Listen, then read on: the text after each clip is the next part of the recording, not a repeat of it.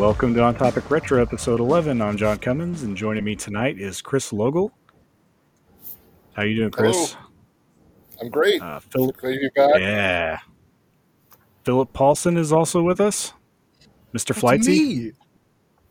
It is me. That's right. And we have a new guest that hasn't been on the show before, and it's Galaxy Wolf from the Discord. Hello. I exist. You exist. You do, and we're happy to have you on. Anybody that's played Kirby 64 is welcome here anytime. So you guys excited to talk some Kirby 64? Everyone's played this game either recently or with childhood memories. That's me. I have the childhood memories. Yes. I feel like the two guests are children in relation to my age, so I'm not sure how that worked, but hey, we're good. Yeah, I mean, Chris, you're probably more like me. I was already, well, you're a little bit older than I am, I think, but this game came out, and I was already in high school when this game came out, so childhood memories only go so far. That was the original Kirby for me. When was the game released? 2000. Oh yeah, so I was that was my sophomore year at university. There you go. Yeah. So yeah, this like I said, some of us are going to have some more recent experiences. In fact, Chris was playing this game just a few minutes ago, so he's got some very recent experiences. Yeah. So if you want to, Chris, why don't you go ahead and go first, and we'll share some of your experience. I gotta say, I think in terms of the pantheon of Kirby games, this one's like number one for me, which I don't know if for real Kirby fans if that's not blasphemy somehow, because I don't go back to the NES or the SNES. I just think this one for me is the best because of the ability to combine powers. And I have a real fondness for the N64. So this one, yeah, this was one I really loved. And I love going back to it. And I'm so grateful that they put it on Nintendo Switch Online, because I've been spending like a lot of time on it. Awesome. Yeah, I don't know that this would be my favorite Kirby game. You can definitely feel the squeeze that was put on this game in order to get it out. It's definitely not as long as some other Kirby games are. There's not as many like hidden things in the game, and a lot of the things that are supposed to be hidden aren't really hidden. They're just, you have to know what combination of powers to make sure you have in certain parts of the level in order to access things. Overall, I mean, I remember playing through this game when it released. It was actually like, I was trying to think. This probably would have been this might have been like a Christmas game for me, even though it released, in the summer. I probably didn't get it till later. But it was definitely a lot of fun. I remember playing through it. This was the first Kirby game that I let my kids play, that I thought that they would be able to handle without going too far back. Because, this one here is probably around the time where Kirby starts to get a little easier than the original games. I mean, I played Kirby's Adventure as a kid, and I came out fine-ish. Ish, yeah. I think it just burnt Kirby on you for life, right? Like, you just couldn't leave it after that. Something like that.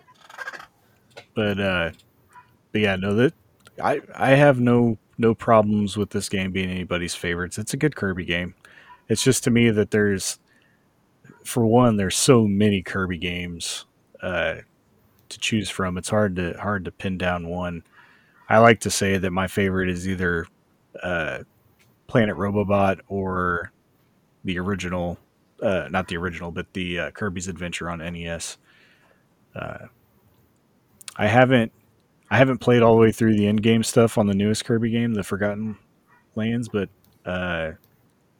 so I can't make a good... I can't say that that would be my favorite because I haven't made it all the way through yet, but so far it's been very spectacular for a Kirby game. All right. That one's sitting on my Switch and it's in my backlog, but I just haven't gotten around to it. Oh man, it's good. I've had a lot of fun with it, but I've been juggling it as normal. I'm playing like 7 or 8 games at one time usually, so it gets done when it gets done. Flightsy, how about you? What's your experiences? Well, so you heard me mention I also played Kirby's Adventure. So I grew up, my first Kirby game was Kirby Mass Attack. After that, I went to Kirby's Return to Dreamland. And after Return to Dreamland, I got a different Kirby game on the Wii, Kirby's Dream Collection, which has the first 6 games. Mm-hmm. And that's one I played, the original, which I don't have much memories of because it was very short. Kirby's Adventure, which I played through and beat, Kirby's Dream Land 2 and Dream Land 3, which I played like the first level of and then just kind of never went back there for some reason, and Kirby 64, the game we're actually talking about today, in which I got through, I got the bad ending on the game, but I didn't get the good ending. Yeah. Again, this is one of those, if you don't have like a guide or replay some of the levels multiple times to know which power-ups you need, you will not collect all of the shards. I will say, I tried replaying because I'm 100%. I forgot to mention Superstar. I did get through Superstar as well. I made it through Superstar and I beat it. Anyway, Sorry. I just figured people would notice people would notice that I left it out if I didn't mention it. But I was going to say about what I was actually going to respond to was I, as a kid, was not smart enough to realize that when a wall had like multiple colors on it, those colors corresponded to the abilities I need to break it. Yep. I was just like, how do I get this? And then just never figured it out. I have some opinions on that system, but I'll get to that under, like, gameplay and stuff. Yes. Yeah, later. We'll definitely talk about that. This is a game I'm really kind of shocked that Nintendo Power didn't put a guide out for. Like, I could totally see them doing that. They, in this time period, they were, like, putting out guides left and right. I think there's probably over 30 Nintendo 64 Nintendo Power guides out there, but so is that all you got, Flighty? I mean, I had some things to say about. I could answer Chris's question on whether or not it's actually blasphemy to declare. Like, I could go over like what the fandom thinks of the game, but that's all from my personal experiences. Okay, Galaxy Wolf, you're. We're going to bring up the anchor and we'll put it into the experiences. How do you like it? Well, I first played the game on Kirby's Dream Collection on the Wii. Did not get very far in it, though, just because attention span. But now that it's come out on NSO, I replayed the game to... I got all the shards and beat the true final boss. That's my experience of the game. But overall, it's pretty fun, but also has some glaring issues, in my opinion. Yeah, I could see that. I mean, this, like I said, this game is like notoriously known for being rushed out, like lots of changes were made like last minute. Team was not happy with their product they had at certain points during development. So, and it was also the first, I mean, we'll get to the more on this later, but this is the first 3D-ish Kirby game, the first Kirby game with like 3D assets. So it's definitely a learning experience. There's lots of games that made it to the N64 and had to, become 3D. Some of them do it better than others. I think that's why this game really ended up how it was. Concept with Kirby 64, the Kirby devs decided to, rather than jumping on the 3D trend, stick to what they knew in terms of game design and make a 2D platformer. Yeah. But I really do enjoy that. But I don't mean to be overly negative. It's just there's some things that make the game difficult to play. Much like Dreamland 3 before it. Because I also played that game through to 100%. And there's a lot of similarities between the two.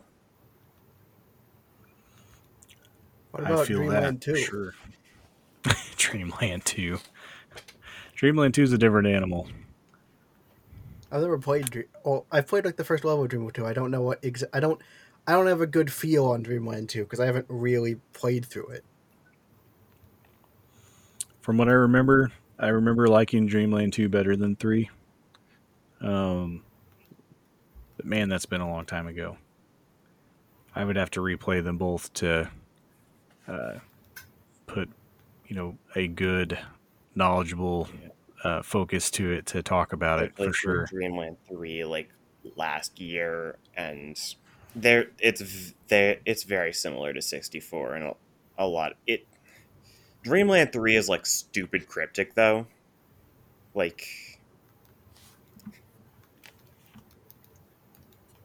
even more so than what we've been saying about Kirby 64. So yeah. I bring up Dreamland 2 because Dreamland 64, Dreamland 3, and Dreamland 2 are all they were all headed by the same director. So if there's similarities, that says something interesting. So I thought it was relevant to mention Dreamland 2. But I can't say anything about that because I haven't played Dreamland 2 or Dreamland 3. Yeah, you'll definitely have to get to them. They're definitely worth playing. They're just slightly different. The 64 is kind of its own. I agree that it's similar to Dreamland 3, but it's definitely got its own look. I actually think I like the kind of the watercolor aesthetic of Dreamland 3 better than the polygonal 3D graphics of Kirby 64. I remember this game this is one of those games that to me looks a lot better on, if I'm going to play this game, I want to play it on original hardware with, a good CRT TV, to where it has that nice warm fuzziness to it that kind of brings some more life to Kirby. Playing it with, updated, sharp polygonal graphics, it makes it look worse to me. I don't know why. Yeah, I've never been one to criticize graphics. I don't really care on that front. So yeah. An interesting art style is everything to me compared to sharp looking graphics per se. I guess when I mean sharp is pixel perfect. Polygonal graphics don't usually look that great to me. I would much prefer to play a lot of the N64 games on original hardware with with a good CRT TV that kind of blends everything in. So some of the stuff on the Switch Online looks a little bit better. They're getting closer. They, do some work on it, but if you're just playing, it's whenever people upscale the stuff on emulators and things, those I usually don't care for the look of that as much. We're kind of getting into game discussion, so I think we'll go ahead and move forward to that. So.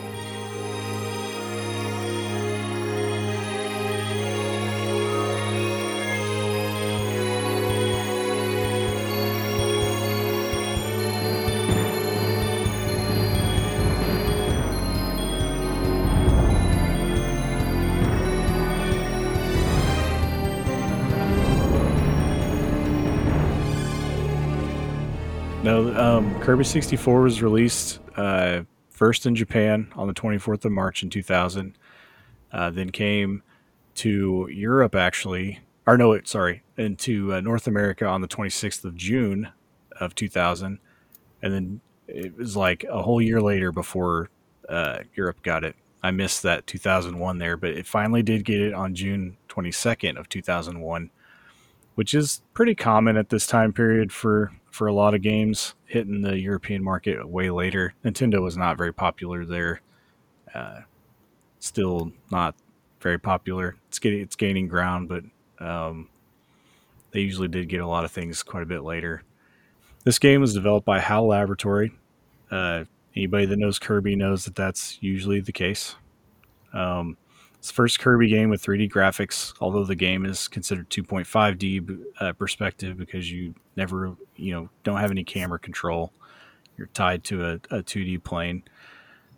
Development on this game began September of 97, and the game was intended to be on the 64DD, the disk drive add-on in Japan. It became a standard N64 title after the add-on failed horribly. We didn't even get the disk drive in the U.S. because of how poorly it did in Japan. The special thing about the N64 is this is like one of the first times we get like a really good analog stick. And that was, part of the magic of the N64. And just like everyone else, HAL was wanting to jump on board, and they initially planned on using the analog stick to control Kirby in this game. But really, once it lost its 3D form and was completely made 2.5D, they switched to the D-pad because it felt right. And all this happened like a year before the release. So this is what I was kind of talking about. They were making some major changes pretty late in its development, which sometimes brings the game down, sometimes makes it better. In this case, I don't really know that using the stick would really be that bad versus honestly, the D-pad. I really just don't like D-pads in general. I much prefer the sticks, so I would have really liked to be able to play this game with the stick.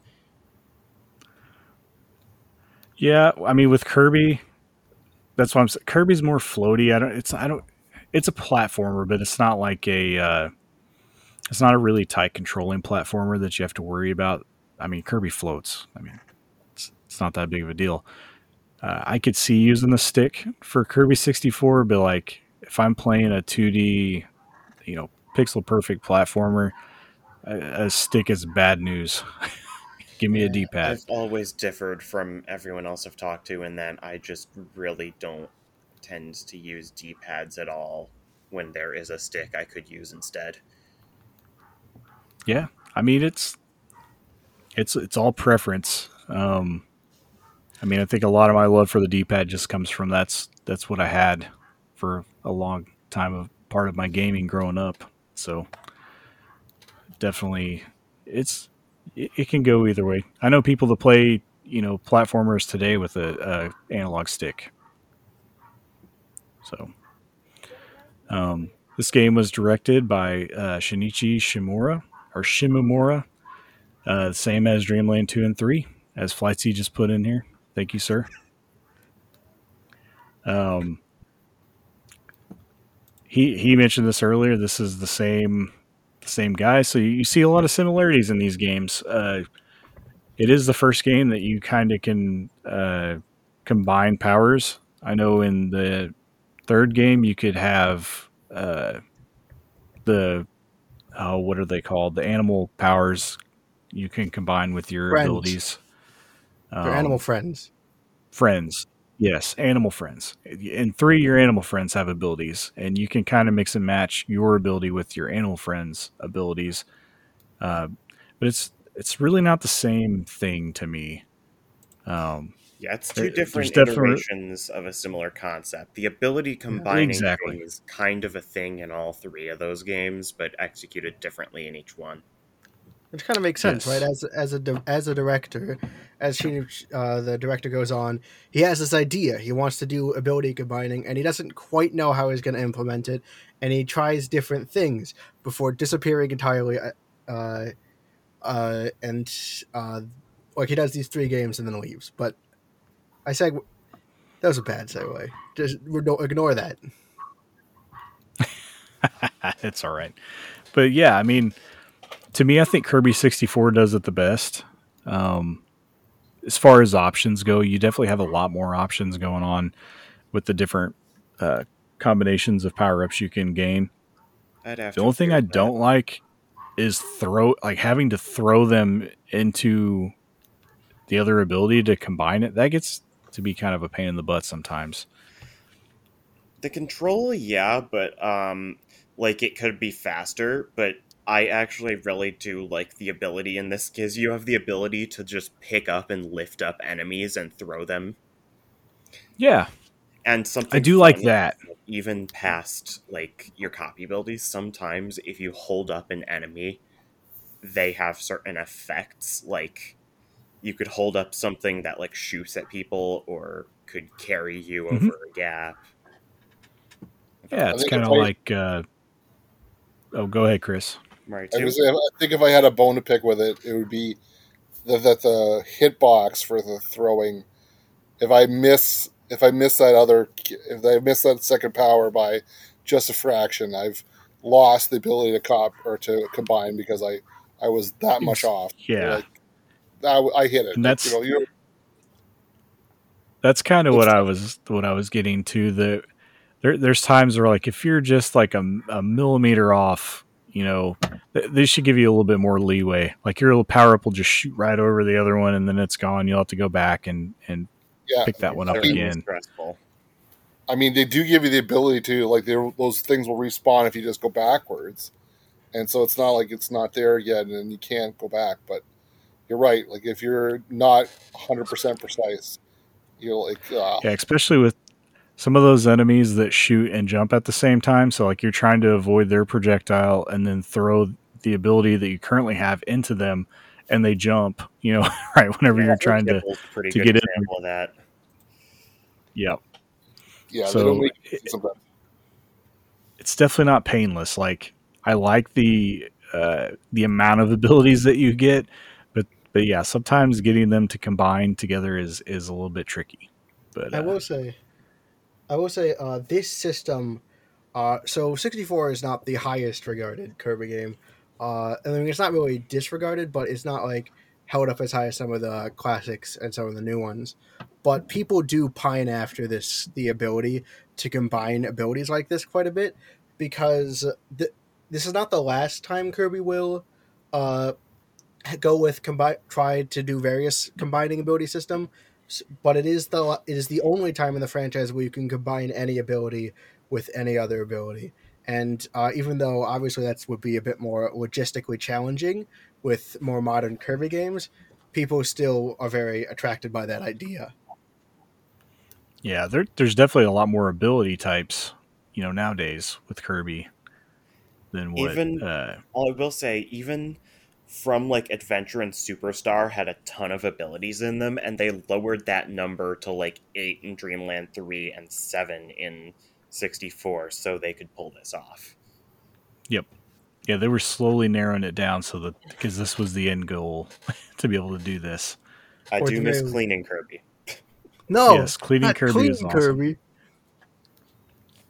Yeah, I need a cleaning Kirby. Come clean my house.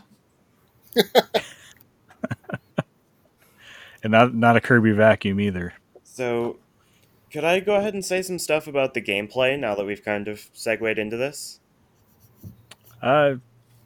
We can. You could say a little bit you can hold off for just a minute, and we'll talk about the story a little bit, and then we'll hit the gameplay right after that. Flightsy's adding stuff in here as we're going. So yeah, these three games, Dreamland 2, 3, and 64, are also referred to as the Dark Matter trilogy by fans. It's kind of the story arc that ties them all together. Story arc. These games are definitely interesting, because this is kind of the makings of the extreme Kirby lore that comes out. Did someone say Kirby lore? Yes, Kirby lore.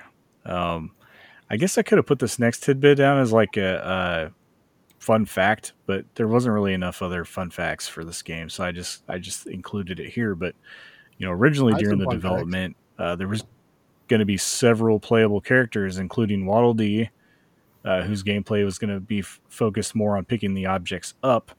But by the time they got done, they trimmed it down, and only Kirby and King Dedede remained playable in the game.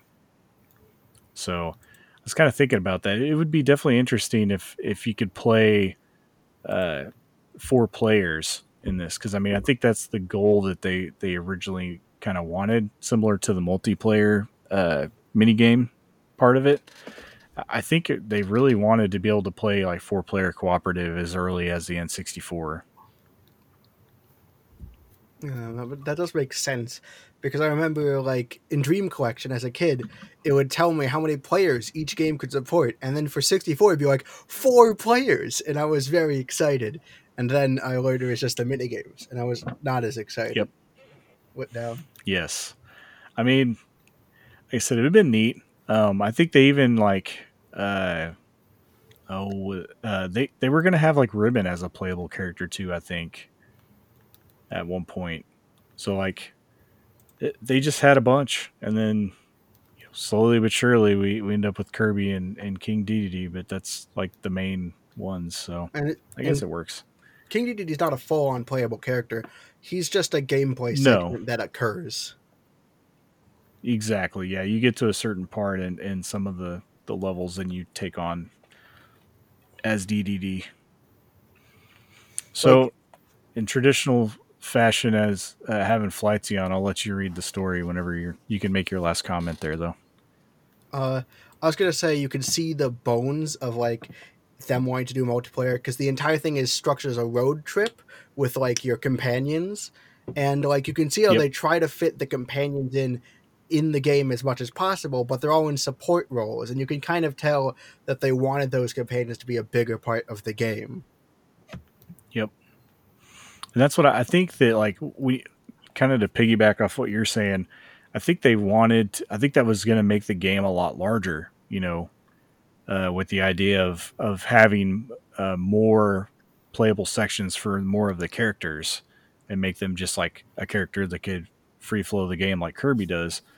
But then got kind of whittled down and made into just sections of particular Kirby, you know, the levels themselves. So it definitely would have been a lot more interesting, I think, as long as it wasn't something like New Super Mario Brothers, where like you guys could hurt each other and throw each other. And I'm not as much into those types of co-op experiences. See, I guess I look at it the other way, because I just remember getting 4 buddies at college to play New Super Mario Wii, and if we were throwing each other into pits and doing all that, it was just, it was a lot of trash talking and having a lot of fun. I am inherently a being of chaos, and I want to destroy people. Right? I don't want to sound like a stickler, but I mean, I'm okay with those gameplay gimmicks for a little while, but whenever you're trying to like complete the game actually cooperatively, it gets kind of annoying when like one of your kids won't stop grabbing you and throwing you somewhere that you don't want to be. Kirby definitely handles this better later. I found even if they couldn't hurt me, my kids were always never really worried about getting to the end of the game, so that didn't really matter. Yeah, I agree for the most part. My son would always like, he likes to finish things. My daughter is like absolute chaos, and she'll just destroy anything that she'll like. If she can figure out a way to be an anchor in the way of you trying to finish something, she'll do it. She's that person that like drives backwards in Mario Kart whenever you guys are doing like Grand Prix, trying to finish the but I will say I said earlier I was a being of chaos and wants desire destruction, but I'm also driven by my completionist instinct, so I will always let the level finish. Yeah, with a little bit of time left to spare.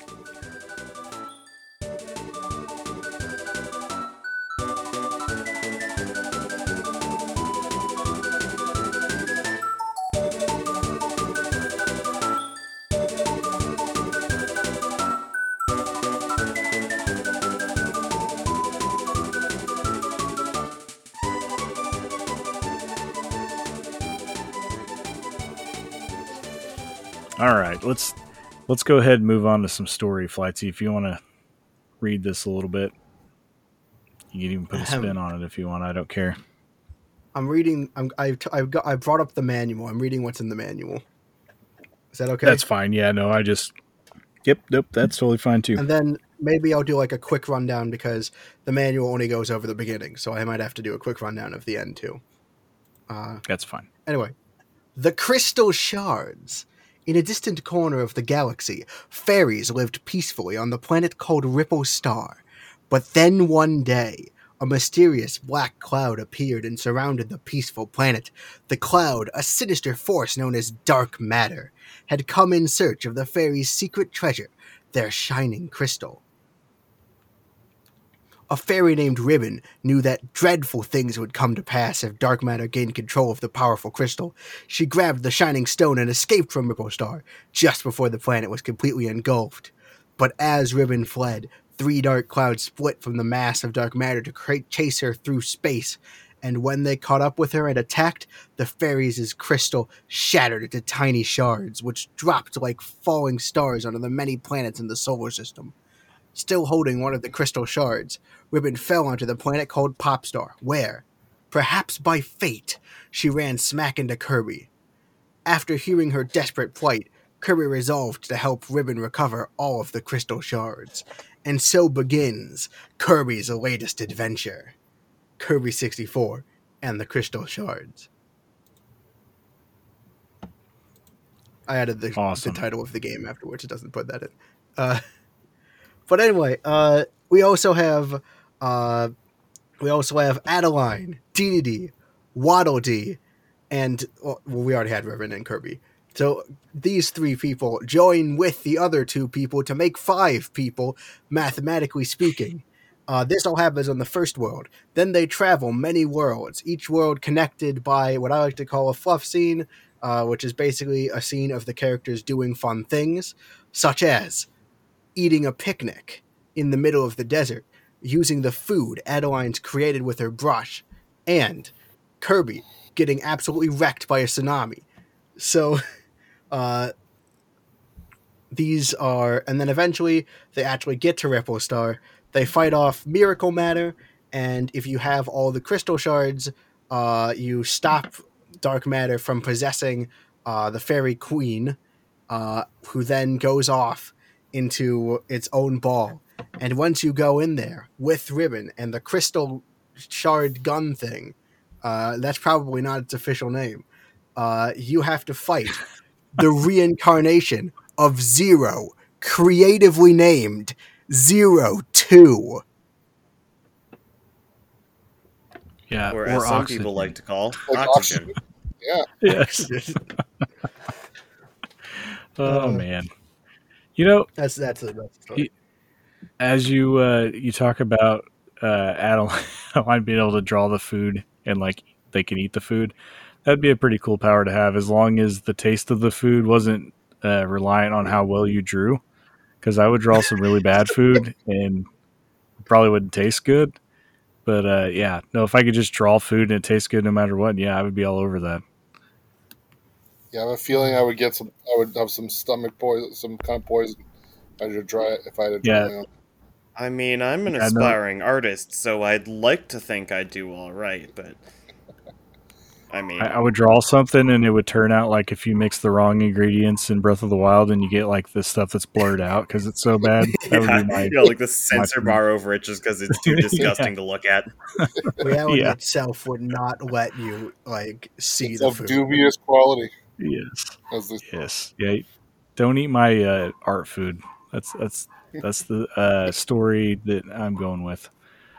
That's what we've learned on this episode. Don't eat John's art food.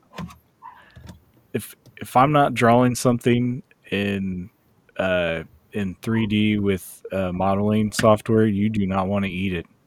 I mean, it's just like the kids when they were playing with Play-Doh and they bring you, look, Daddy made you a hamburger. I'm like, great. Yum, yum. Yeah. Oh, no, I'll eat it later. Well, thanks for reading the story for us, Flights. You always do a very great job I'll have to just start bringing you on the show just to read the story, and you can hop out whenever you're done. That would be fun, but probably not feasible. Yep, for it. Not feasible. I would do it if asked, but I would fear that I'm not sure how much of a joke the offer is. Oh, no, I wouldn't make you do that. I don't mind reading the story, but I know if I have you on the show, I get a good story. So I feel like we could get a reoccurring segment on the podcast, Flightsy Reads. Flightsy Reads. Story. I could pre-read the story and then send you the sound file, and then you could react to the sound file on the podcast. Or better yet, we might end up doing something. We'll call Flightsy's Corner. Flightsy's Corner, and it's just me reading manuals. Yes. Yep. Well, story's knocked out. I guess we'll go ahead and move on to gameplay so that Galaxy Wolf can put some input in. I think he's ready.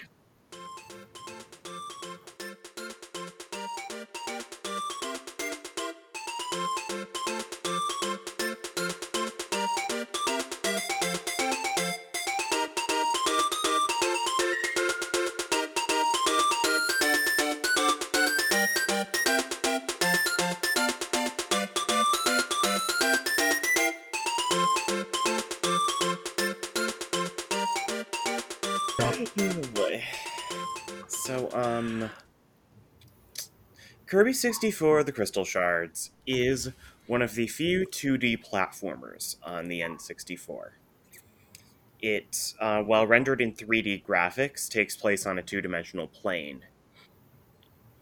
In terms of gameplay, it is a lot like most other Kirby games. You play through linear levels with hidden collectibles in each one.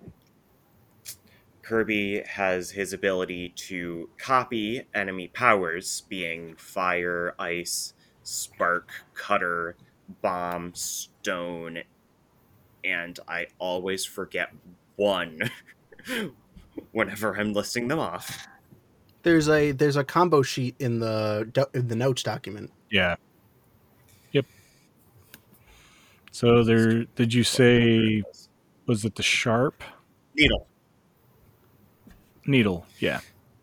Needle, yep. So you have, 7 different powers, but this game's kind of specialty gimmick is that you can combine any one power with any one other power to get fusions and, abilities that take on attributes of both. For example, if you have the fireball ability and the needle ability, you combine those together and you get a bow and arrow with flaming arrows. Yes. You take the electric spark ability and then you take cutter. Then you get a Star Wars style lightsaber that you can cut down enemies with. Apparently, actually, fun fact, apparently that's not a reference to Star Wars. It's a reference to another Japanese property that has that blade specifically in it. Well, everything has that kind of... Every sci-fi thing in ever. Yeah, I feel like you can't officially call it Star Wars because of licensing. That would be a licensing nightmare. So yeah, you have all sorts of fusions that you can make by combining your powers. As we mentioned earlier, Kirby's friends also sometimes show up to lend a hand. DDD sometimes will be playable for short sections, allowing you to use his hammer to break through walls. Adeleine will paint up food in order to heal you up in certain places. And Waddle Dee has vehicles. So those, Donkey Kong Country minecart sections. It's a couple of those. Yes. Man, there's a one crystal shard, towards the end of one of the levels in the second world, and it's underneath a bridge, and I've tried to combine power-ups or try to figure out what I needed to do to get that shard, and it turns out you just hit down on the D-pad and you fall through the bridge. I felt really dumb after doing this. I was like getting the rock power up and like trying to break through the stone bridge, and then like I don't know, I tried the dynamite, like I was just trying all these things, and it turns out I just need to hit the D-pad and go down. I like the implication that they put this at the end, like knowing you'd forget that that was a mechanic, and they'd be like, "Yes." Well, there are. Well, in terms of hidden collectibles, are one of Kirby's specialties, and Kirby 64 is no exception to that. There are 3 hidden crystal shards in every level, and the game keeps track of which one you have on the world map, so you can see specifically, and they're also in order, so you can see, kind of judge where in the level you've missed one if you finish the level and you don't have them all. That's helpful. I don't know when games started doing that, but like I greatly appreciate it because they didn't used to do that, and you just have to go through the level and try to figure out which one you didn't get. One other thing is that in this game, unlike a lot of other games, the moment you grab a crystal shard, it saves. So you don't have to finish the level in order to bank that crystal shard. So like if you're playing like a Mario level, like a checkpoint, and you get all system star almost. Points but then die, or like game over, then you have to get those all again. But Kirby 64, if you're going back through levels and you just find the one you were missing at the beginning of the level, you don't have to play through the entire rest of the level, which I found... Yeah. That's way better than having to go through the whole thing all over again. So, one minor complaint I have is that while I love the ability fusions, not all ability fusions are created equal. They're not all the Fridge Kirby? Fridge Kirby spawns food on an infinite basis. The best one. Honestly might be the best one, but if you... And that's ice and spark, by the way. But if you take fire and ice, Kirby becomes a melting ice block, and for the life of me, I've never caused anything. I don't know what that even does. Well, it's a melting ice block. It's an ice block that melts. That's what it does. I mean, I thought you guys were saying French Kirby, and I was like, I did not know there was a French Kirby power-up in this game. That's the baguette. Yeah. Really? Yep. Yeah, that's what I was like, oh, wait, they're saying refrigerator Kirby. We've just offended it. We just lost all of our French listeners, by the way. Dang. We had French listeners? Possibly. I have no idea. I think John is a worldwide phenomenon here on Topic Retro. So, yeah. I got to watch what I say about the French. If Bruce is listening, he's French Canadian, right? He is, he's on the French side, so yeah. But he's pretty good-natured about it, as most Canadians are, as we are. So yeah, most abilities are pretty fun and have their uses, but there are some that I just cannot find use for. So... Yeah. I have a rule of thumb when I consider not the quality, but the enjoyability of the power-up combinations. If I'm combining 2 of the same power, I usually don't really enjoy it. If it's 2 different ones, and you can find some really unique takes on it, the refrigerator for one, those are the ones that are better for me. Yeah, if you combine 2 of the same ability, it usually creates like a slower, heavier version. Yeah, it's so much easier. What was that? I said a worse one in a gleeful tone. Oh, yeah. Yeah, usually it is. Not. I will say that 2 fires is... I do like that ability better than the single fire.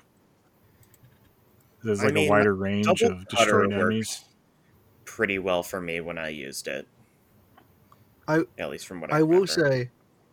I will point out... First off, Double Needle is the Swiss Army Kirby, which I don't know if that's useful, but it is fun. And second off, I do appreciate that like the double and single versions are like different copy abilities, because like that definitely didn't need to be the case, and I think it's fun. But also, you can kind of see why maybe it didn't need to be the case. Oh, I just remembered Double Spark was actually pretty decent because it creates a little bubble around Kirby that zaps anything that enters that bubble. Yeah, and if you move, the bubble gets smaller for it in order to get that bubble's maximum space. But it's pretty quick at zapping any enemies that are coming towards you, as long as you're standing still. I mean, it's no exploding Ninja Star, though. Fair. Exploding Shurikens was one of the more fun ones. That is Bomb and Cutter. Yep. In fact, Bomb combining with a lot of things is pretty fun. Like, Bomb and Fire makes Kirby explode around him like fireworks. And that's my favorite ability. Like that was certainly a fun one. It's almost like easy mode, though, because, like, he gets 3 little bursts, and then, you know, if you touch the ground again, you get 3 more. You can just basically hit his ability button all the way through the level, and it just kills all the enemies around you, no matter what. The game has these... the crystal shards are hidden in each level. I say hidden, but for the most part, you'll find a wall or obstacle or something that is colored... with like a checkerboard pattern of some sort of 2 different colors, and those colors correspond to the abilities that you need in order to break said obstacle. And usually it's just that in a pretty obvious location with the crystal shard right next to it. So for example, if you see like a checkerboard wall with black and red, that means you need the fire and bomb fireworks in order to break it.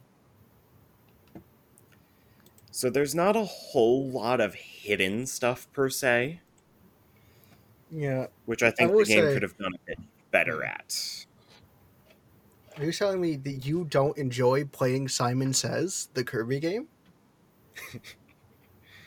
Yes. I will say, one thing that actually triggered me quite a bit is I believe... it is level 4-4, the volcano level on Neostar, is the singular level that breaks this trend. Because about halfway through the level, and also it's a very long level, mind you, but about halfway through, you run into this kind of room, and there's a volcanic rock in the middle of it, and it's just kind of glowing a dark reddish color. And, like... it looks kind of like it's mixed with brown as well. So I'm like, okay, fire and rock.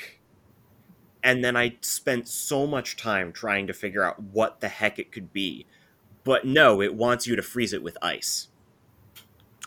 And ice isn't even found in the level. So you need to bring it in to another level and get ice. I really do not like it when games do that. Especially near the end of Kirby 64, it does that a lot. Like, at the beginning of 5.4, there's a puzzle that you need the drill power-up for, and, again, it makes it obvious. You have, like, brown and orange checkered walls, but you can't find the needle ability in that level, so... and you can only find stone after that section, so you need to bring in drill from another level, like... right away. I think Kirby 64 is innovative. Not only has it figured out, mastered Simon Says, but has managed to make a fetch quest of a platformer. Very impressive. That is an apt description. And on top of that, I'd like to bring up Kirby's control, because I don't think it's the greatest. Especially compared to the main other game I'm comparing. He's kind of sluggish. In this game, talking about Kirby Dreamland 3, Kirby is slow in Kirby 64. Yes, and because a lot of levels, particularly the last level in every world, are very long, backtracking can be a pain. I know how they could fix the power up not being in the level. They could just put a toad at the end of the level and say, "Sorry, your power up is in another level, and you'll have to go find it." Yeah. That way, you know. Honestly, they should have made like an ability planet, like in some of the later Kirby games where you can just go in and grab any ability. Yeah, because like a hub place where you can just get any ability you want. Yeah, the fastest way to do that otherwise is to remember that every ability can be found in 1-2. Oh, shoot. I'm pretty sure. Yeah, I mean, yeah, every ability can be found in 1-2. So you need to go all the way back to Popstar and hike through 1-2, especially to the end of 1-2 if you want Spark, Needle, or Ice. I mean, even Adventure had, like, the museums. Like, so, like, yeah. This wasn't the first time they had to deal with this kind of thing. Yeah, and I mean, at least 1-2 is not a very long level. There is that. Yeah, it's not very long, but combine that with Kirby's walking speed, but still with Kirby's walking speed, it takes a very long time. Well, you just grab the fire enemy and fireball across all the level until you get to the power-up you want. Except you can't spam fireball, though, because if you try to spam fireball, he stops going as far. Yeah. Well, that's why you got to get two of them, and then you get the giant one, and that one goes pretty far. I don't think it goes as fast, though. It is. It's a slower build-up, but it goes further. It's definitely faster than you can run, though. How do we... Actually, you know, we could look up speedruns and see how they do it, and like then we'd know what like would be the fastest way. Just use fireworks. Yeah, the fireworks. Yep, are probably the main abilities they would use. I think the fireworks would. Yeah, that would be the one that I'd be using because at least with the shuriken, you still have to walk. Yeah. See, the thing but is with the shuriken... With the firework, you just float across. The thing with the shuriken one, there are the projectile power-ups, but the firework is just like, this is a scorched earth. It's going to blow up everything on the screen. Oh, yeah. The firework is cheat. Like, it's hacks. Yeah. Like, you can just float across the level and kill all the enemies because the fireworks just... goes so like the radius on the fireworks are crazy. Right. I'd like to say that I want to see a new Kirby game go some direction like this. I want to see this system kind of revitalized with some of our some of our problems kind of looked at, like just some more quality of life improvement. Yeah, and a bit more like. Yeah. I have some other things to praise the game about in terms of its gameplay and stuff, though. I think its world design is really cool, like most Kirby games, and especially how the levels flow into one another. It makes a cohesive set of levels into a cohesive world. Like... for Popstar, you start on the plains, you head through the forest up to Dedede's castle. But, like, then there's some more interesting stuff. Like, World 5, Shiver Star, is, like, an ancient, abandoned, frozen-over planet. So you start out in basic snowfields and kind of sky area-type things. But then you kind of enter, like, 5-3 is a... kind of like an abandoned department store kind of place. So you're like abandoned city. And then you end up entering a abandoned factory as its last level. And then you fight a giant robot at the end of the factory for that world's boss fight. So the levels really flow together and create a cohesive story, I think. If that made any sense. No, it does. And all the locations that are usually found in Kirby games are usually really good. I think this one just like, I really like I like the watercolor type aesthetic, like almost a Super Mario World 2, like Yoshi's Island type look of Dream World 3. It's a real stark contrast to what we get with 64. Like, but definitely this game, I just like all the variety that you get through it. Again, I might sound like I'm nitpicking the graphics a whole lot, but it's a pretty common deal on most 64 games. They just you know, it's it was the first time for 3D graphics, so a lot of them end up looking. I will say, King Dedede looks absolutely amazing. He does look good. They do a good job with him. Why DDD is DDD? The things that get me are like some of the the logs, or like just some of the things that they look really plain in the game. And you're like, man, there could have been a little bit more detail on that, I think. But maybe there might not have been able to be more detail. Might have used up all the RAM that the N64 had. Yeah. I mean, I think I'm a pretty huge N64 graphics apologists because of some of the games that I enjoyed. I mean, I love GoldenEye and I love Ocarina of Time, but yeah, if you you go back and play them now, graphic wise, they're not so great. But I look the other way because I enjoy I think I block all that out, and if I'm having fun with the game, I don't care. Yeah, that's a fair statement. So yeah, I mean, this game is just tried and true Kirby. I mean, you have your float ability, all the normal gameplay mechanics for Kirby up to this point are existing here. It's just kind of a weird, I guess, since they did the double or the fusion abilities, that we just completely lose the friends. They just don't exist anymore. They're like Thanos snapped out of the Kirby world existence. Yeah. I mean, to be fair, all of them. As I said before, they existed for a similar purpose as the copy ability fusions. Yeah. I will say, it would be kind of redundant to have both. It feels sudden from the sense of looking at it from someone who knows. This is directed by the same person. But, the friends technically disappeared. The friends have only been in Dreamland 2 and Dreamland 3, and those were intermixed with Superstar coming out.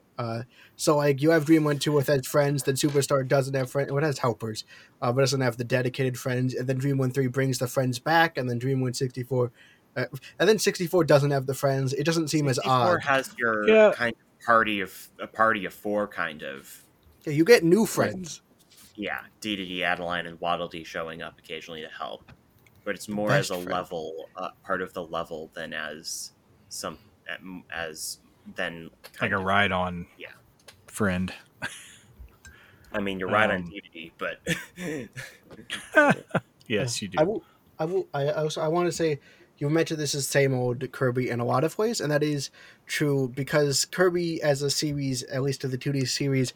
A lot of it is very tried and true mechanics packed around, it's in the specifics of each Kirby game that you could find differences, but they all will have that same core built into them. And they're all very built around that core. And it's all around the little edits, because a lot of the Kirby games are very similar. It's when we get into the specific differences that interesting things actually pop up. Most Kirby games will have a standout mechanic, like Dreamland 3's friends, Kirby 64's fusions, Return to Dreamland's super abilities, Robobot's Robobot, that's kind of like stuff. Pokemon. Yeah, so the Mega Evolutions and the Z moves, that kind of stuff. It's that kind of deal. Each Kirby game will have its own kind of standout mechanic. Yeah, I mean, and Kirby is Kirby for a reason. It was made to be very simple. Just the idea of Kirby is a game is supposed to be a simple concept, something that anybody could just come pick up and play. So it totally makes sense, how far Kirby's come. But yet he still does a lot, for the most part, does the same things. Just as you mentioned, it's part of the core of Kirby. But all those things are present. This game plays fairly similar if you've played... I mean, even if you've only played, the more recent Kirby games, say you're a kid and you've only played, Star Allies and the newest Kirby game, this game would still feel like a Kirby game. With a bit of getting used to the ability fusion mechanic, it should be still be a comfortable game to jump into. Yeah, and that's really what I like about Kirby. Like, it's one of those games I know what I'm going to get every time I pick one up. I always buy them. I always know what to expect. I'm pleasantly surprised by the things that are added to them. Usually, it's very few times where I buy a Kirby game and I'm not really happy with the extra stuff that makes them different. I mean, everything that's... I think I've owned every Kirby game at one point. I just didn't hold on to them all through the years. And they're always a good time. I've never had a bad Kirby game. Some of them are just better than others. It's kind of like Mario. You know that you're going to enjoy a Mario game, but whenever you start stacking them up against each other, is, you know, even the worst Mario game is still a good game. And that's, to me, that's how, you know, Kirby's a very similar. I always enjoy Kirby.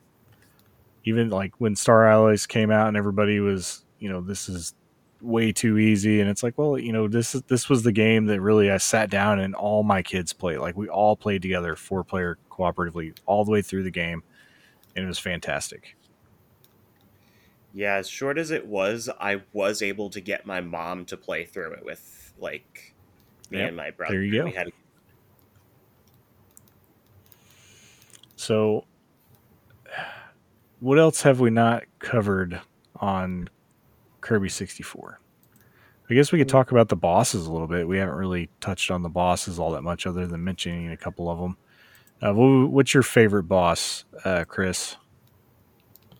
I don't know if I have a favorite. I think if you get the pre-show audio, I was playing Stage 4, the volcano, and I was having a lot of difficulty with that one.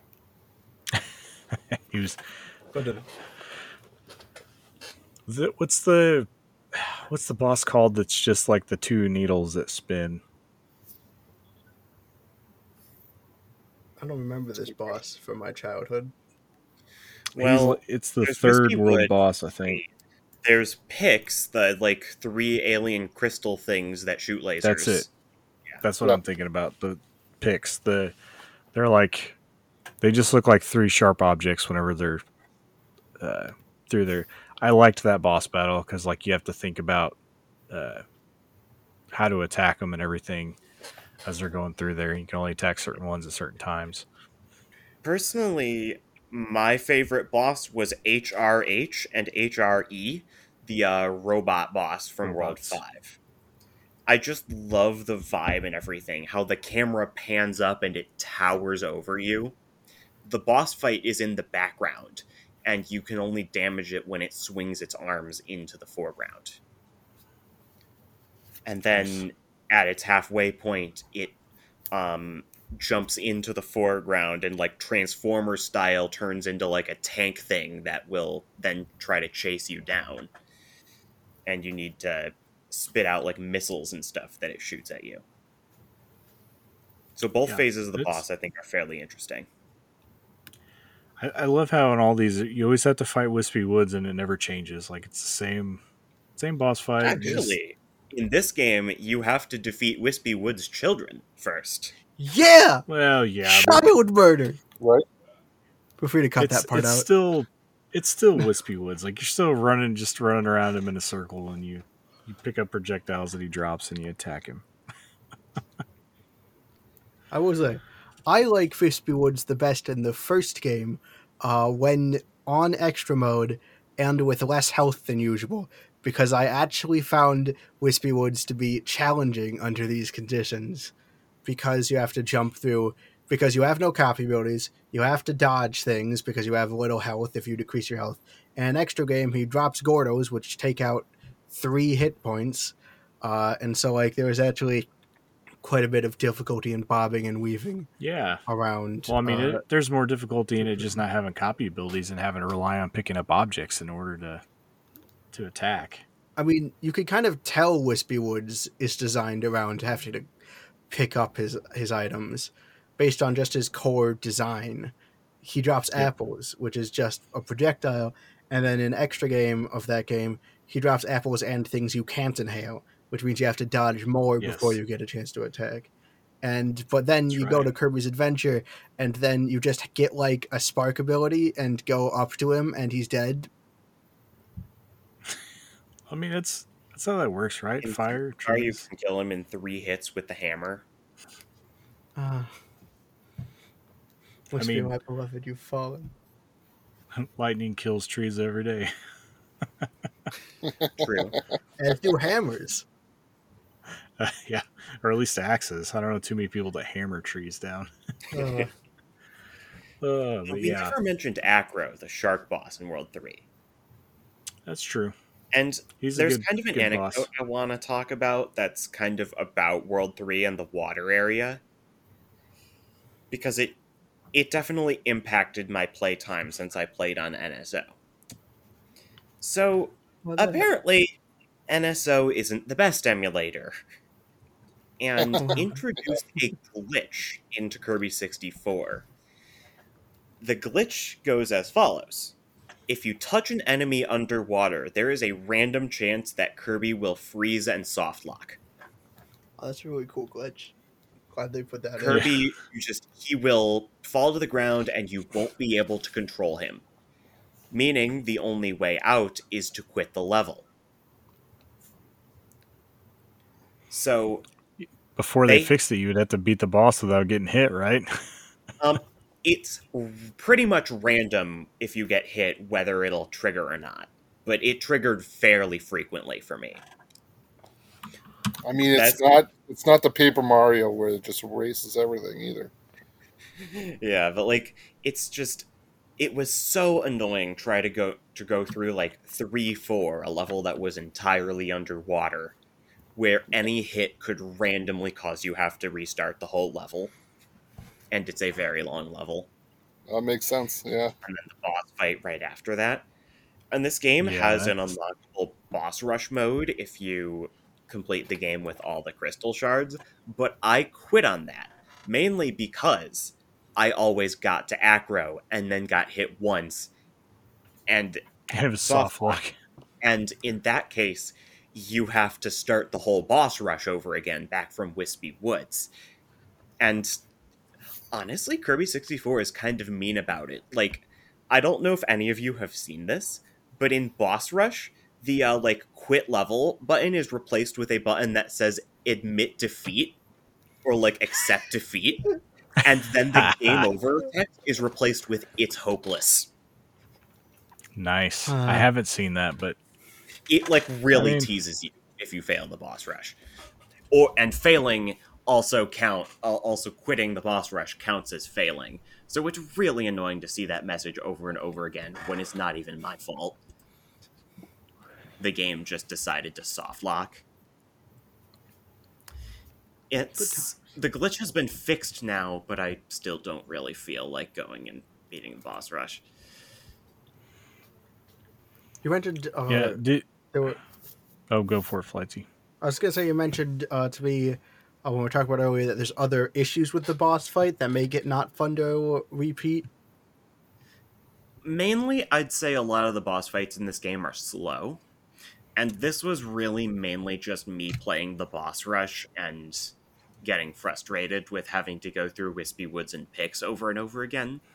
But Pix especially, since the first phase of that boss, you can't damage it. You simply have to wait it out and avoid its attacks. Yeah, that does get that would get old having to do that boss rush over and over again and playing that one. It does take some time. Did any of you guys play the mini games this time around? Not this time around, but I played it in the old days, so at least a bit. I played a few, and they're fun, but the mini games are really never kind of the point, in my opinion. Yeah, I didn't play them either, and it's been so long I couldn't even tell you what they were in this case. I meant to try to get my kids around to play some of the multiplayer. Well, they're very Mario Party-esque. Yes, except there's only 3 of them. Yeah, Let's do randomizer. You're going to get the same one most of the time because there's just three. I mean, and at least this was before, like, you know, 3DS time frame where they would just like, we'll throw an expanded version of one of the mini games out as a game now. Like, you would just get a random mini game, full game. Some of those are fun. Hey, Kirby Fighters Deluxe and Kirby Fighters 2 are actually amazing. I think I did play quite a bit of Kirby Fighters when it originally came out, like the full game version. I didn't play a whole lot of the minigame version on. Is it Triple Deluxe? Yeah, Triple Deluxe that had that. Yeah, I didn't play a whole lot of it in that game, but I did download it and play quite a bit. It was kind of a weird. I had to pay to play after a while, like to get the apples. That was not Kirby Fighters. Clash. That was Kirby Clash. That was Clash. I'm getting confused already, aren't I? Kirby Clash is the actual, like, pay-to-play one. We're not talking about that's Kirby the one Clash I played today. I have a rant on it. Yeah, don't get Philip started on Kirby Clash. Well, we can talk about that on a different show. Yeah.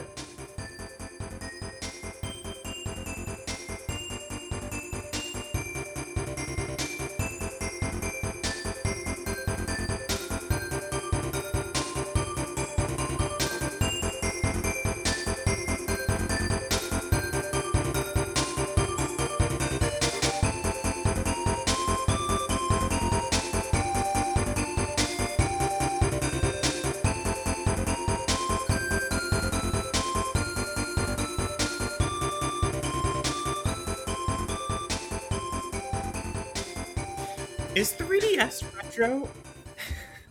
I mean, I feel like we consider Wii retro at this point. I would think so.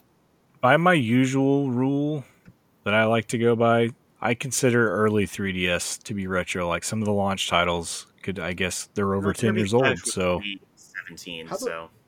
How about this is a bit of a unique metric. How about 3DS will become retro when the eShop finally actually for realsies closes? I mean, yeah, I'll give it that.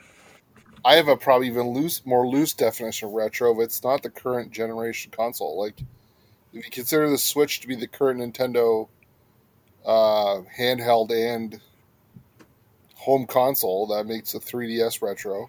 That makes the Wii U retro. Yeah. And everything else older than that. So that means we could have some like 3DS and Wii U games on the show. Because that's kind of that's kind of my era. That's where like a lot of my favorite games come from. Yeah, I mean, definitely I have so many games that I will get into the show probably before I would do a 3DS game. But they will definitely be, I mean, it won't be much longer, and the majority of 3DS games will be 10 years old, so I could definitely see it happening. Especially, I played a lot of 3DS games. I didn't play my Wii U as much. I was a late adopter, but still definitely saddened to see the shops already going. Like, that just seems like it's too soon. It is too soon. That's why you have a bit of an existential crisis when you know a lot of the stuff you had growing up, the music, the video games, they're calling it retro. Like, I mean, the NES has been retro for a long time, but so maybe for more for people of John and my generation, I don't know about Galaxy Wolf and Philip, but I think you guys are a little bit younger. You know, so those things as they start to be considered old and retro, you kind of maybe reflect a little bit more on your life when you think about, oh my God, that was my youth right at the time. Now it's so much different now. I don't think this has happened to me yet because I think stuff that's in my youth feels a long time ago for me. I haven't hit the point where like 10 years doesn't feel that long. So I haven't hit the point where hearing that something's a decade old shocks me, because hearing that Galaxy is like, what, 20 years old at this point? Is like, well, yeah, I was a child. I was young at that point. Of course it's old now. but I think when I get to an adult and games that feel like I was just playing yesterday are getting old, I think that's when I'll truly start to feel old when hearing it. You're referring to Super Mario Galaxy, not to me, right? No, yeah, Galaxy. Yeah, Mario Galaxy. Yes. The video game Super Mario Galaxy. Just, oh man, 2000. Yeah, it's the thing that gets me. Music hits me harder than video games do. Like, I don't think about video games age as much, but like whenever I hear music that I listened to as a kid, you know, and it's over 30 years old now, and you know, I think about it like whenever I was a kid, music that my dad would have been listening to that was 30 years old would have been in the 60s, you know. And I'm like, man, that's really old, like, when I think about it. But no, with video games, I don't, you know, I know it's been a long time, but I don't really, I don't get that like initial shock anymore. I'm like, yeah, NES is old. It was, you know, released pretty much around the time that I was born, so I think it's more because get up there.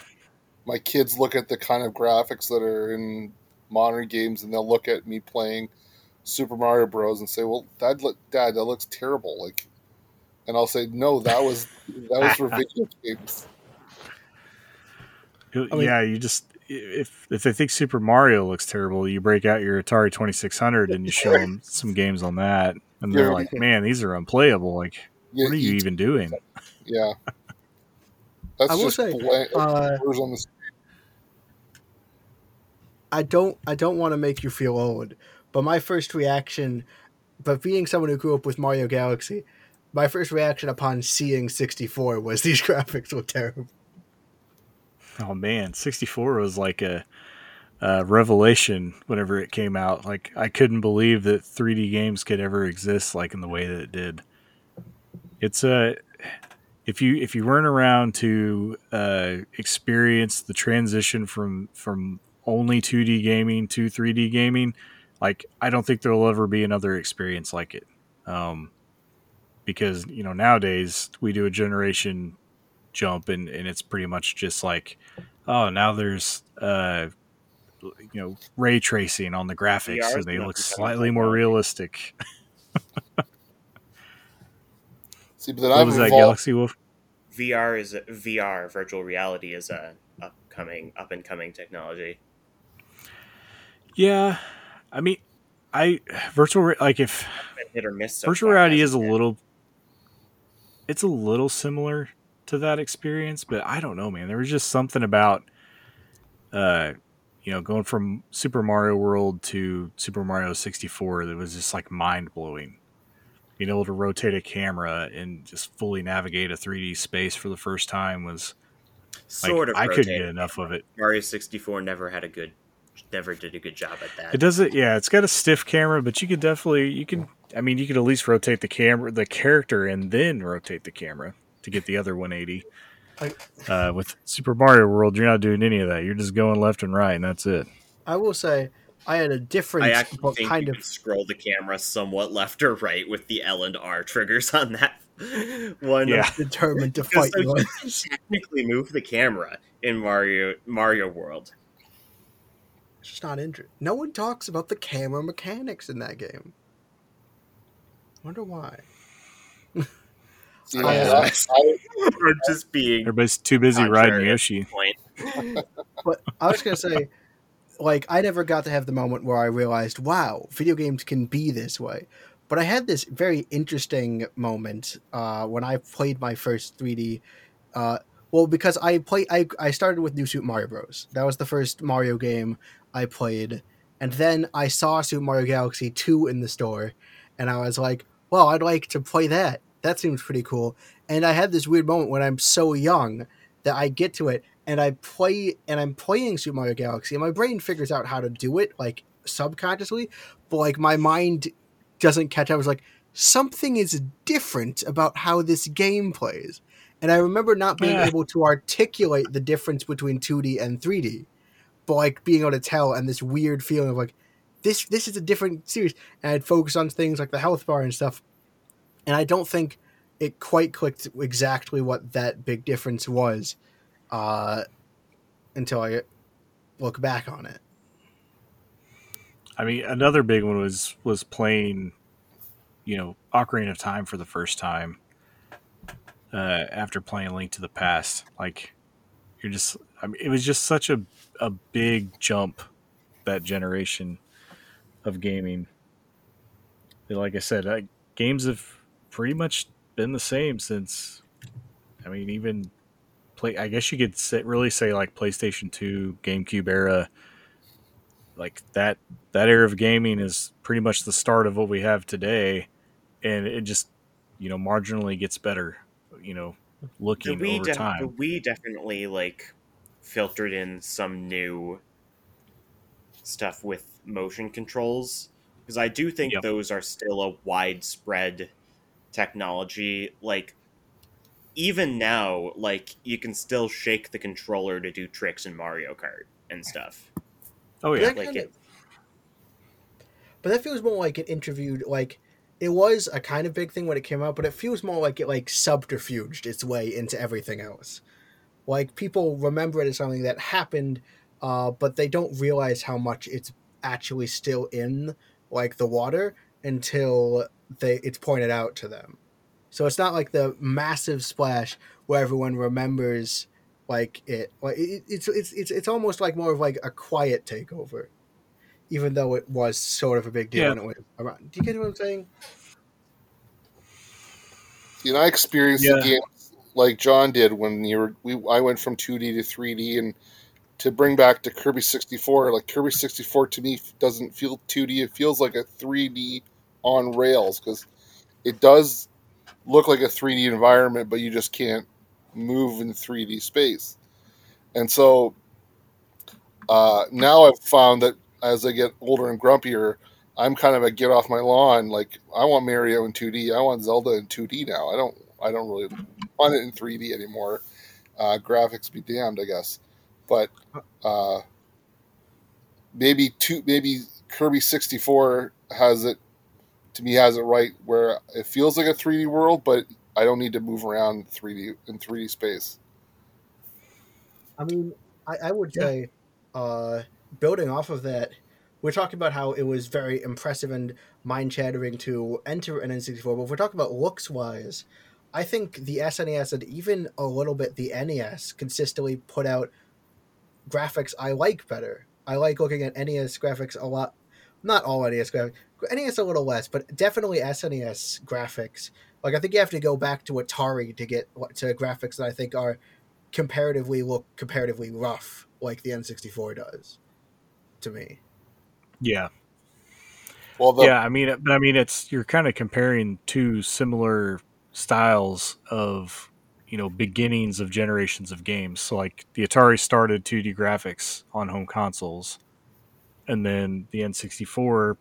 I mean, you could argue PlayStation was there maybe a little bit earlier, but none of the sense that the N64 was as a 3D presence, you know, kind of established and was the start of that generation of graphics. So yeah, it's very hand in hand whenever you look at them together. Yeah, but the NES is very polished compared to the Atari. It said a lot that the N64 needed the expansion for the memory, right? Well, that's partially because of how they, of cartridges and what exactly they prioritized in the hardware. Because the PS1 had 3D graphics, but it didn't have the massive RAM issues. Partially because they used discs.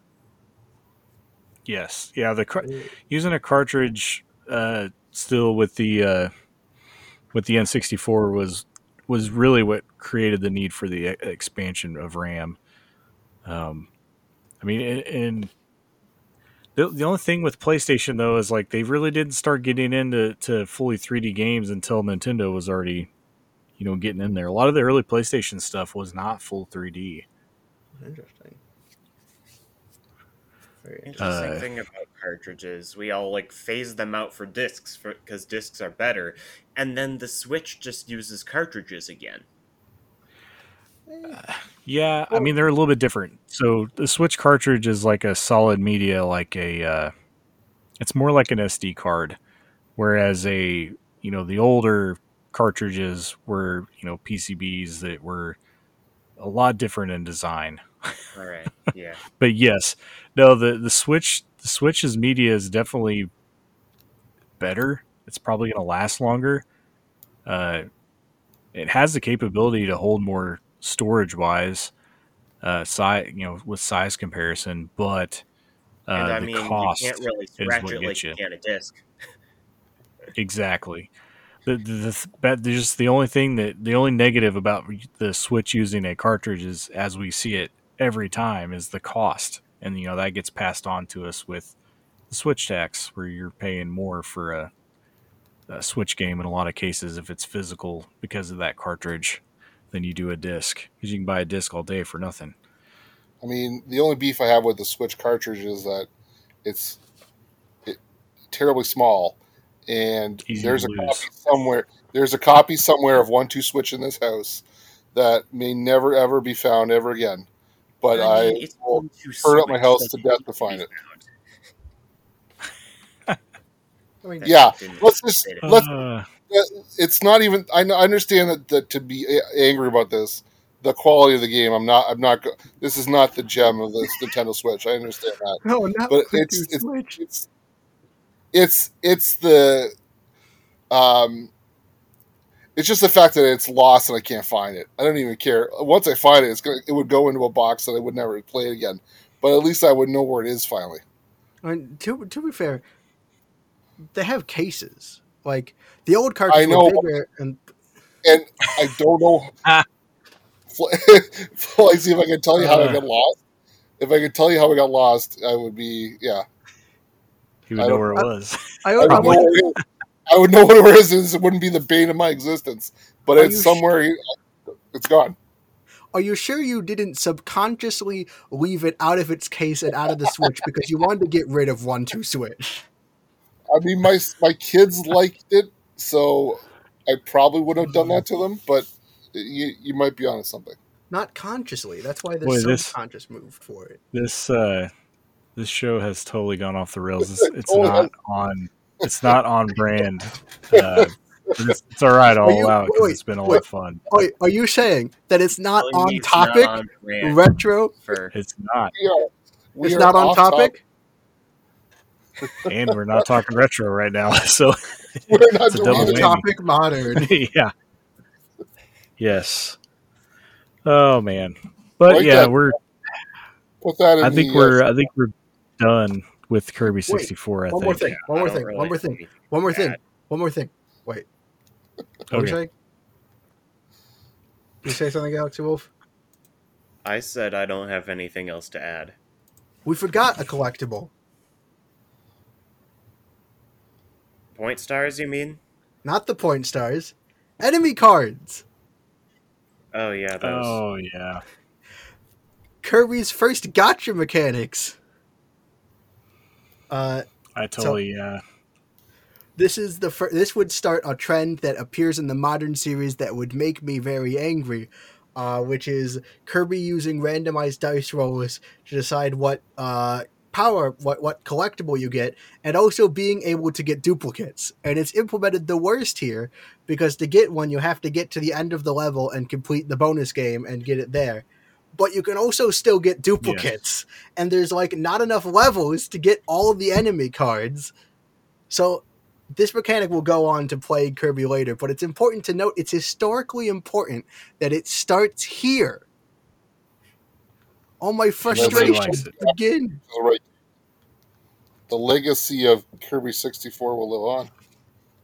Yeah. Yeah, I mean, that's a lot like another one of those in Forgotten Land, isn't it? Yeah, I told you again, yeah, and the stickers. Except in 64, you can't even decorate your house with them. That's true.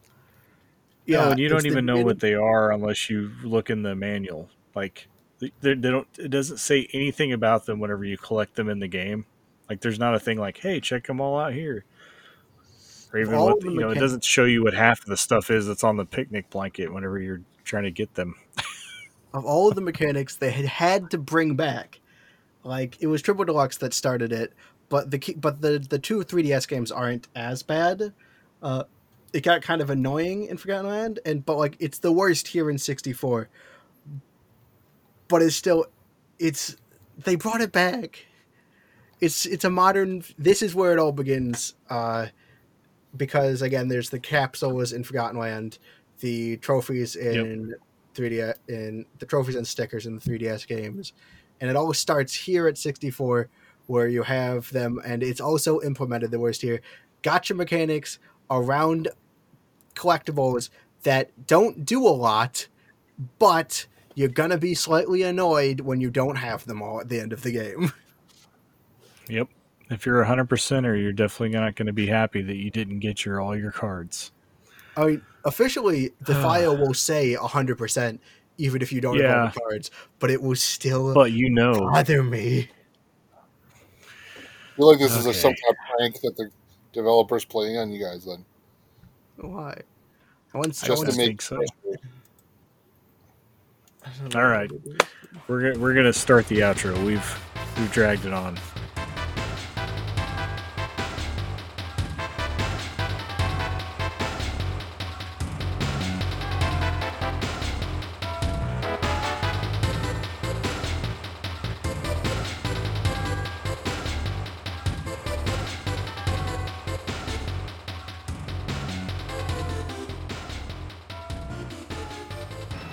So with the outro, I'm going to give you guys a chance to say any final words about the game that you want. And also, if you have any content that you create, you can talk about that a little bit. Chris, you can start us off. Still one of my favorite Kirby games. I think based on what I've heard from you guys today, I've learned some things about the game. So I want to go back and I want to check it all out. I'm not going to 100% the game, but I've learned a lot about Kirby 64, and I'm still it's still one of my favorite ones out there. I guess for the only content I can really promote, you should go back and listen to all the back episodes of On Topic Retro. The last one I was on was the Bionic Commando, which was really fun, and thanks, John, for having me. Yeah, thank you for coming on. Galaxy Wolf, you can go next. Well, Kirby 64 is a very interesting game. I enjoyed my time with it. I also got frustrated by a lot of things. But I mean, I think just from the concept alone and that ability merging kind of thing, it was just a great concept from the start. And I enjoyed my time. I would plug my Twitch channel, GalaxyWolf_64. But I am not currently doing anything with it because I've been super stressed as of late. I've been playing through Majora's Mask on NSO every Friday at 9. But college is getting close. And I'm getting more and more stressed about that. As well as being a co-commentator on some of Philip's stuff. That's me. I can't handle it all. So I'm taking a temporary break from my streaming, but maybe you're watching this in the future and maybe I'm back, so check out twitch.tv/GalaxyWolf_64 if you feel like it. I don't know, that's all I've got to say. I thought you were going to say you were stressed out about playing Majora's Mask. I mean, it's a stressful game. Don't get me wrong. You're playing the wrong game. You need to find you a nice, peaceful, like, you need to be playing Animal Crossing or something. Snap, but, like, I want to, now that I'm on Majora's Mask, I want to finish Majora's Mask. I totally understand. That's one of my favorite Zelda games, so.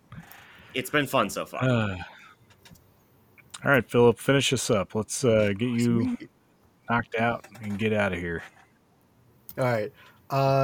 So, thoughts on 64, I didn't play it this time. I just going off childhood memory, though. It's got some very memorable things in it. I remember Fridge Kirby. Everyone does. And it has Adeleine, which I irrationally like because she featured in a webcomic I read. And now I can't stop wanting her to become a more present Kirby character to the confusion of everyone around me. Except for other various pockets of the internet. And it has a bunch of memorable stuff in it. And that's really all I can say, because that's all I remember, because, you know, I didn't play it this time, so I can't give a full review of how I want to talk about it. On to the plugs to keep things... I run Flightship, which does various things, and by that I mean play video games. It's just but we have variety. We play video games live and also not live, and those go up as Let's Plays. Some interesting series I think make sense to promote here. Obviously, there's the current ones, which is Kirby's Dream Course, is the current Let's Play series, so that's all in post. But you could watch the current live stream series, Breath of the Wild, is me playing Breath of the Wild. Yeah, it's Galaxy Wolf is leading me through Breath of the Wild because I have basically never played it before. Last episode, we got a lot of crickets, which was mildly stressful because we also decided that we got 4 preparation streams. And then on the 5th stream, I try to fight Ganon, and I spent a lot of last stream getting quickets for a side quest. So really good, really doing good at preparation there. It's going to go great. We have one more preparation stream, and that'll be next Wednesday. And then Kirby's Dream Course it's just me playing Dream Course Vince by Dad. And I think the last episode, episode 3, is possibly the funniest thing I've ever made. It is great. Other Kirby things, I'm trying to play through all the Kirby games, so you can find Kirby's Dream Land, which I've also played. I play through the Kirby games with Galaxy while co-commentating as well, so I've played through Kirby's Dream Land, and that's on the Flightship channel, and Kirby's Adventure I did on a live stream, so you can find that on my archive channel, just called the Flightship's Archive. Not very good with names. And yeah, other than that, you can also follow my Twitter, because that's where I announce what I'm doing stuff. If you don't, or you could just keep watching On Topic Retro as I eventually just spill out all my plans on On Topic Retro, another decent way to learn what I'm doing. And then finally, I am planning to create Captain's Log eventually. What that is, I'm just going to stop explaining it until I actually finish the first video. You've been teasing Captain's Log for quite a while. I'm trying. It's just... But yeah. Everyone go listen to Flightsy's content over at Flagship. It's definitely unique. He's doing some fun stuff over there. Or Flagship, sorry, not Flightship. No, Flightship. It is Flightship. You said Flagship the first time. Oh, Flightship, not okay. Flagship. Yeah, no, sorry. Flightship. Because it's Flightship. I see there's like the little flag on there. Yeah, I know. That's supposed to be a plane. Yes. Oh, it looks like a flag. Sorry, I'm yeah. I'm not meaning to beat up your show's artwork, but it always looked like a flag to me. But yeah, that too. I apologize. But anyway, go listen. It's all good stuff.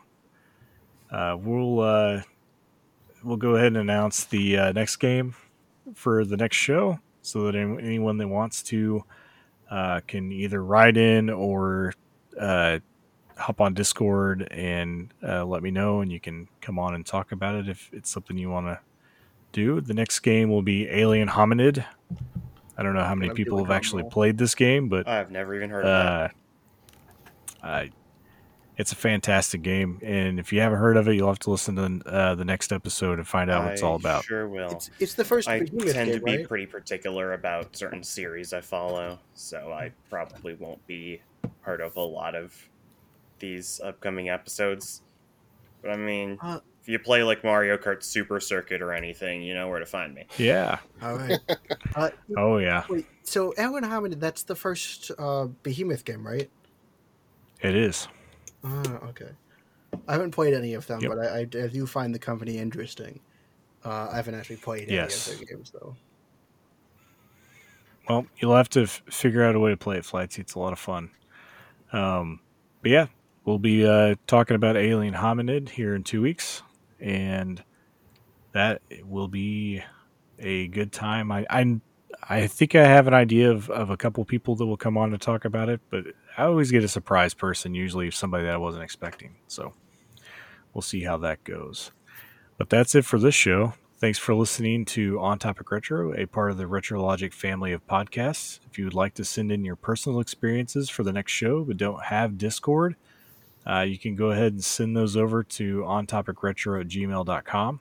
If you haven't joined our wonderful non-toxic Retrologic Discord and would like to, you can visit retrologic.games for details on how to join for free.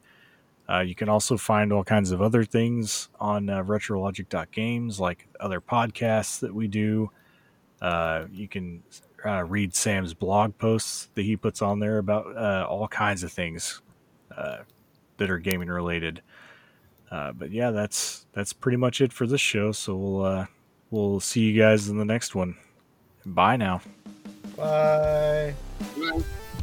Bye.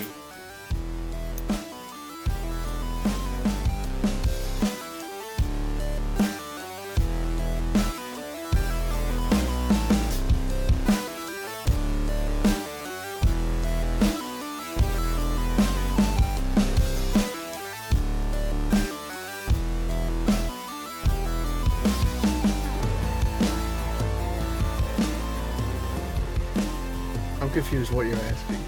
Oh, I was to say, just talk a little bit so I can hear how loud you are. Sound check. Me or him? Who? You, Flightsy. I've already checked everyone else. Actual me, actual me. Yes, this is me. It's me, Philip. I'm talking in my normal rambly way that just kind of runs away from me. I try to catch up to it, but it never works. It's on the run. It's still $10,000 from the last bank it robbed. We gotta stop it. We have to. And maybe if we work together, we can band together. And through the power, we can combine our powers like in Kirby 64. And then we'll be able to stop my train of thought and / our talk.